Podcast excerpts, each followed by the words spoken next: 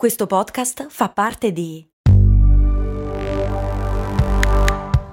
Voice Podcast Creators Company. Questa puntata è offerta da New Balance e ne sono davvero felice perché mi dà la possibilità ancora una volta di parlare della corsa.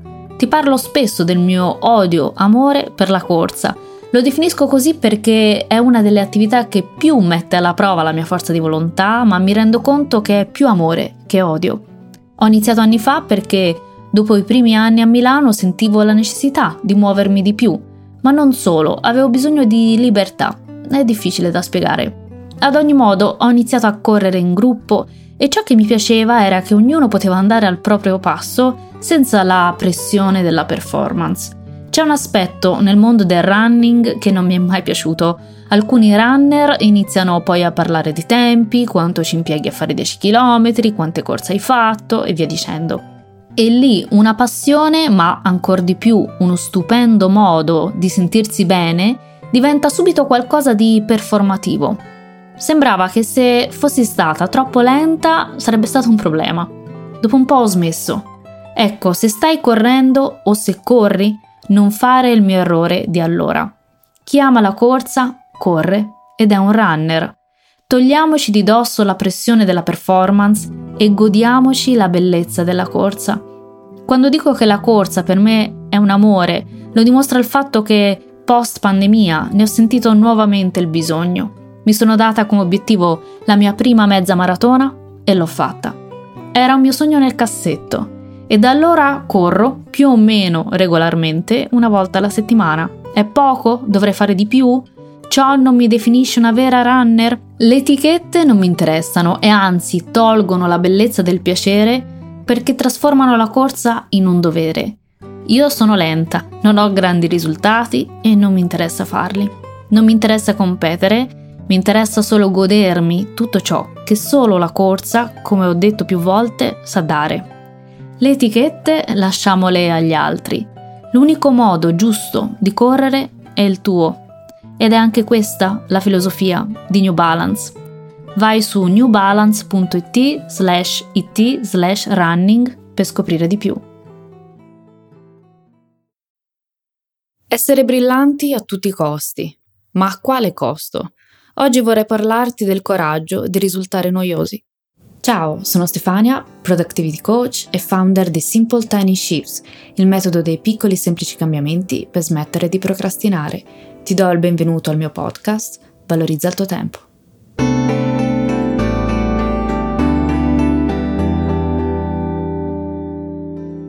Già mentre sto pensando a questa puntata, una parte di me, una vocina, mi dice Mamma mia quanto sei noiosa. E mi fermo di nuovo a pensare se effettivamente lo sono. Molto probabilmente sì. Ora ti spiego cosa intendo per avere il coraggio di risultare noiosi. Viviamo nell'epoca dell'ostentazione, della spettacolarizzazione, dell'andare oltre pur di stupire, sorprendere, scioccare, scuotere, far parlare di sé, non importa come, in cui si cerca di essere memorabili a tutti i costi, quando dico a tutti i costi, parlo del prezzo più alto da pagare, ovvero barattare i propri valori per qualche minuto o per qualche anno di gloria. Un prezzo alto da pagare, ma che finché non se ne è consapevoli non sembra così grave. Quando arriva al conto però potrebbe far male. Essere noiosi significa andare controcorrente. Oggi la voce fuori dal coro non è quella che scandalizza, non è quella che osa, non è quella che provoca, non è quella che urla la voce fuori dal coro è quella che parla sottovoce, è quella che ci impiega qualche minuto in più per finire un discorso, è quella che si prende delle pause per scegliere la parola giusta, è fuori dal coro, quasi non esiste. Eppure esiste e chi è sintonizzato sulla stessa frequenza ascolterà. Immagina una radio dei vecchi tempi, quella con la monopolina per cercare la frequenza. Con chi ci stiamo sintonizzando? Chi facciamo entrare nelle nostre case, nel nostro tempo a disposizione? In un mondo dove tutti urlano è difficile capire a chi dare attenzione. Si esagera sempre di più in gesti spettacolari e provocatori, ma ne diventiamo subito assuefatti e ciò che prima ci impressionava si trasforma presto in qualcosa di normale. A cosa ci stiamo abituando? Alla brutalità?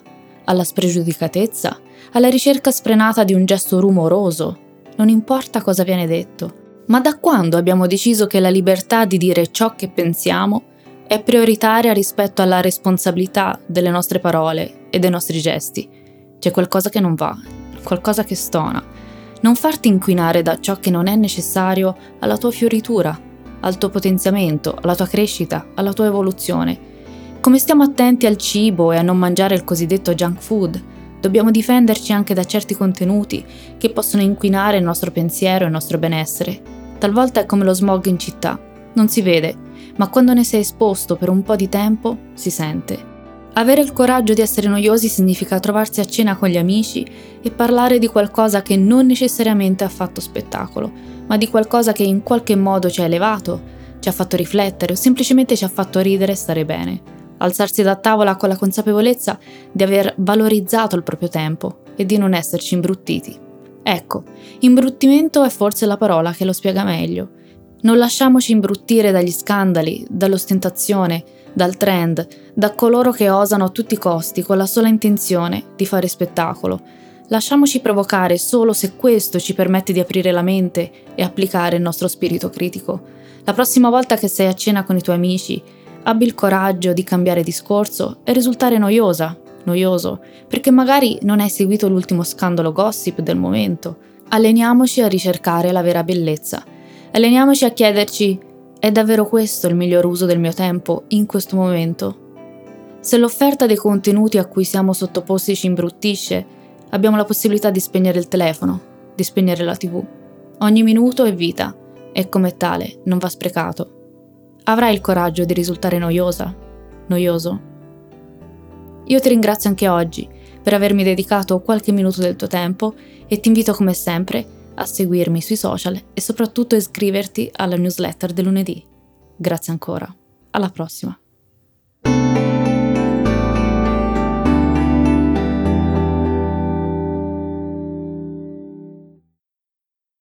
I'm Sandra, and I'm just the professional your small business was looking for. But you didn't hire me because you didn't use LinkedIn jobs. LinkedIn has professionals you can't find anywhere else, including those who aren't actively looking for a new job but might be open to the perfect role, like me.